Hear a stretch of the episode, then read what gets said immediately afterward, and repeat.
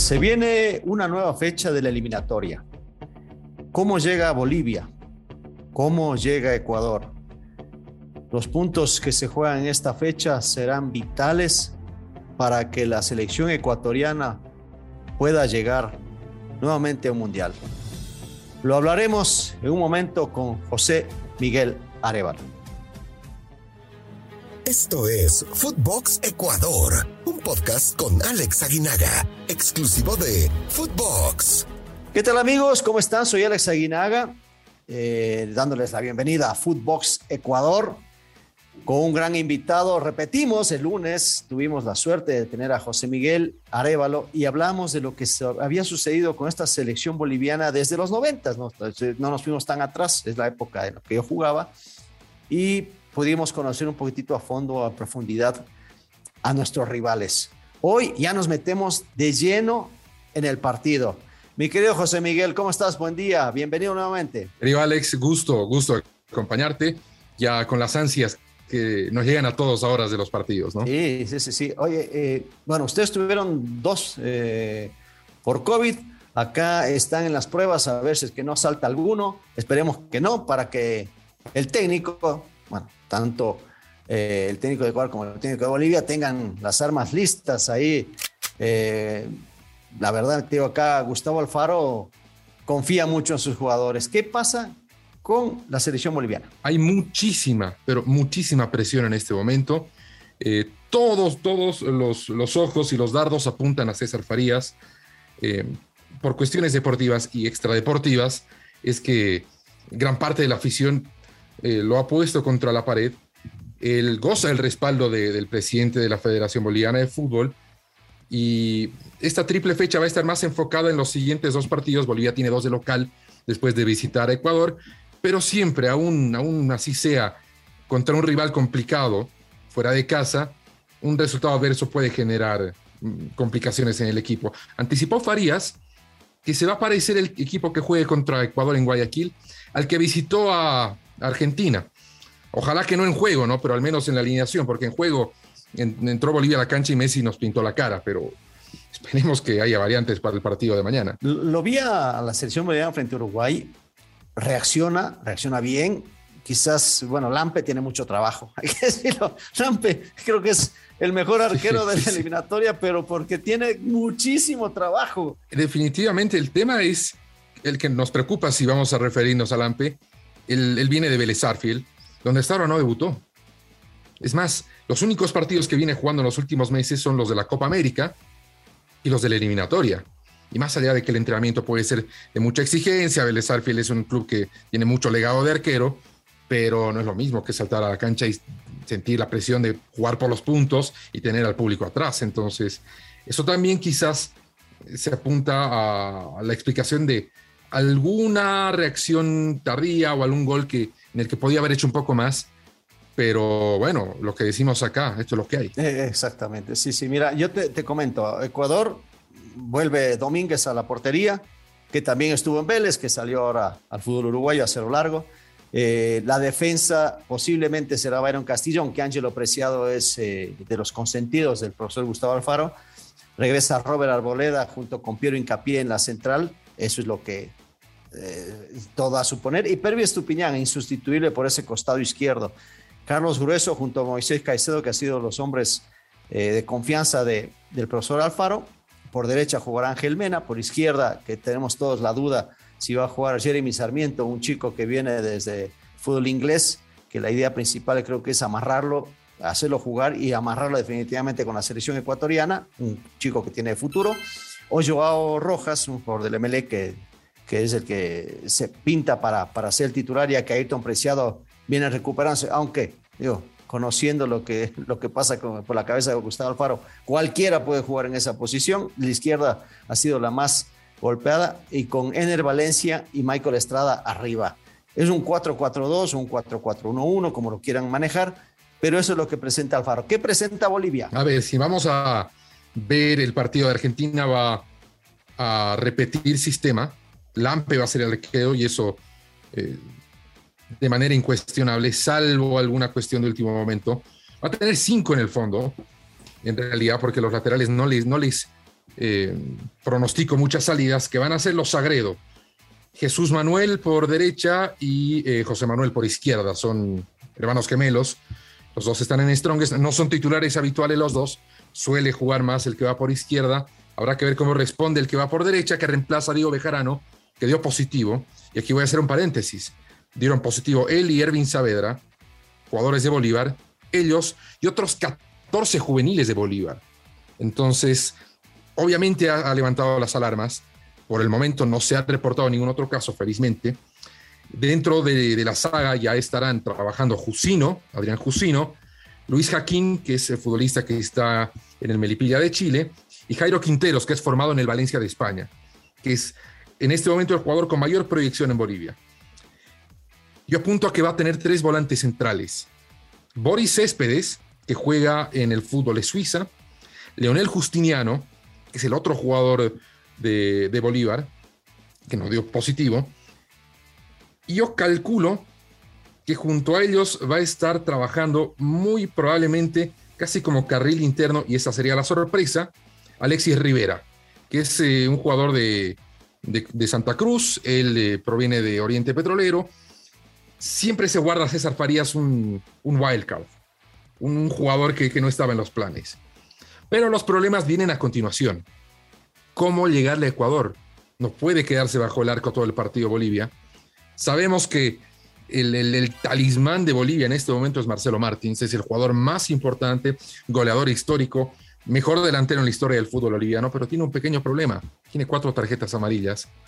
Y ganarle a Perú y Paraguay después de, Ecuador es, es la, la, la premisa de Farías.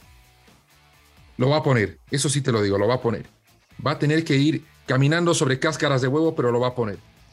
Lo acompañaría probablemente Henry Vaca, que es un jugador muy habilidoso, estuvo en el fútbol de Chile, pasó por Brasil, temas de indisciplina no permitieron que se quedara, pero César Farías lo ha tenido muy corto.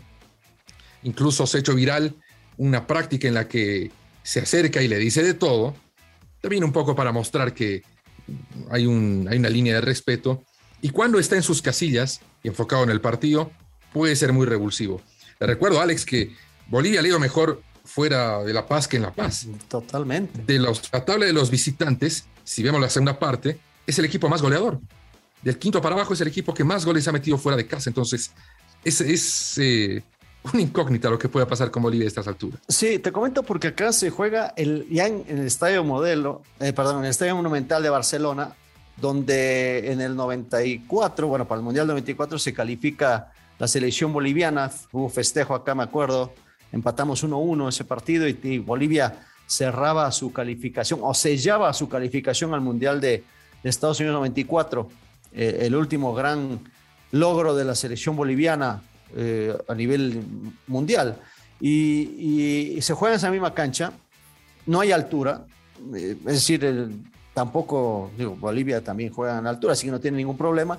Sí va a haber mucha humedad, el calor y, se estará preparando seguramente Farías, que es venezolano, conoce muy bien el tema de, del calorcito, la humedad, porque vivió y jugó, bueno, en, en Venezuela también se hizo cargo del Strong, yo me acuerdo César Farías en algún momento, y que no, aunque no le fue bien, eh, sigue teniendo el apoyo, el respaldo de, del presidente de la Federación Boliviana y de muchos presidentes. Muy cuestionado, muy cuestionado Farías a nivel internacional por sus actitudes, por su manera de manejar los equipos. Ya los resultados también, bueno, vienen ligados a esta situación, pero ¿La gente está contenta con, con, Farías? No, no lo está. Para nada. Definitivamente. Tiene, tiene, por supuesto, una base de apoyo. Siempre el hincha de Strongest lo va a recordar. El último título de Strongest lo logra César Farías ganándole al Bolívar en un 24 eh, de diciembre. Además, esas cosas que entran ¿no? en, la, en la mitología del fútbol, pero se ha desgastado mucho. La, relación ha sido muy desgastante. Eh, esta última convocatoria con 53 jugadores 53 citados, ha levantado muchos comentarios, prácticamente ha armado cuatro equipos, de los cuales dos son de jugadores sub-21. Entonces, eh, también hay un distanciamiento de la propia federación con el hincha. Hay muchísimos problemas eh, ya de estructura, institucionales, de imagen, de reputación.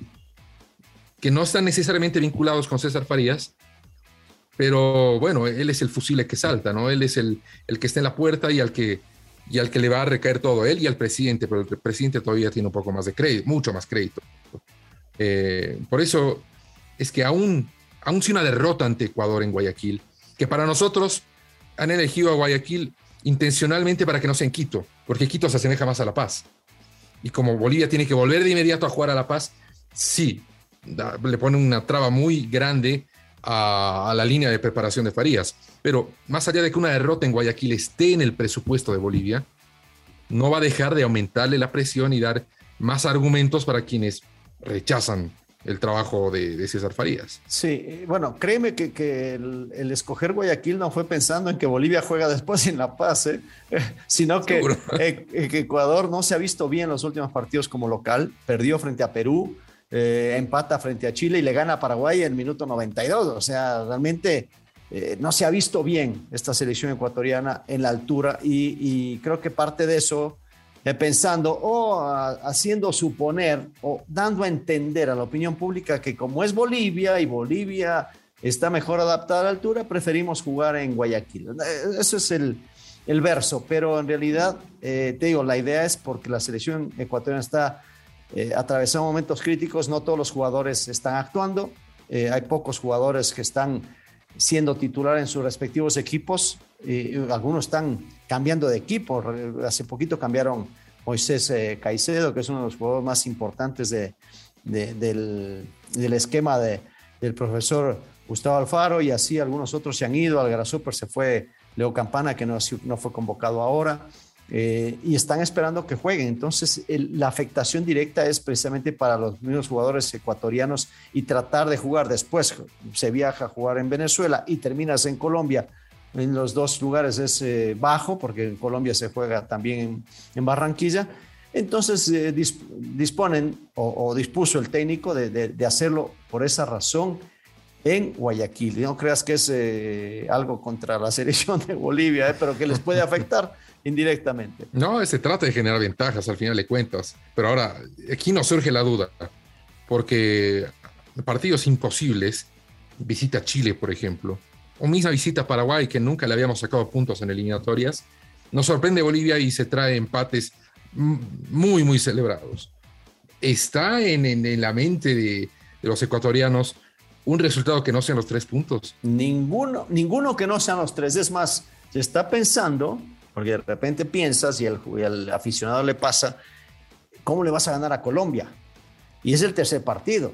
Todavía tenemos que jugar frente a Venezuela, bueno, primero Bolivia, luego ir a Venezuela y después con Colombia. Y, la gente piensa, oye, es que Colombia es el rival directo, pero Bolivia es un rival complicado, Venezuela es un rival que le saca puntos a todos los equipos y en Venezuela se está haciendo fuerte, aunque tampoco es del nivel que, que podría ser. Y de repente el ecuatoriano cree que porque ya se calificó en algún momento a un par de mundiales o estamos por arriba de Bolivia y Venezuela en la calificación, ya son tres puntos o, seis puntos descontados. Ojo con eso porque obviamente te puedes dar con la piel en los dientes. De todas maneras, esperemos a ver qué sucede ya el día de mañana en eliminatorias. Mi querido José Miguel, quiero agradecerte nuevamente y te comprometo para el día viernes en el post. A ver cómo, si venimos con sonrisa, venimos tristes o si venimos con, con o sin entrenador para la siguiente fecha, Miguel José Miguel. vamos a ver, vamos a ver qué pasa. Tú sabes que en Bolivia echan a un entrenador por fecha en el fútbol boliviano. No creo que pase con la selección, así, cae, así caiga mañana, pero no, que, que, que, sea el resultado que, dice la cancha, que no, que no hablemos del árbitro, que no hablemos de, de cuestiones que no sean futbolísticas, que rivales a mí siempre me va, me va a parecer un, privilegio poder acompañarte.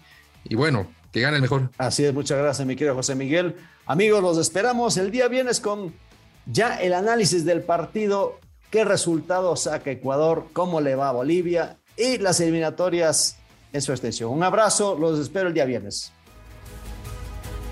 Esto fue Footbox Ecuador con Alex Aguinaga, podcast exclusivo de Footbox.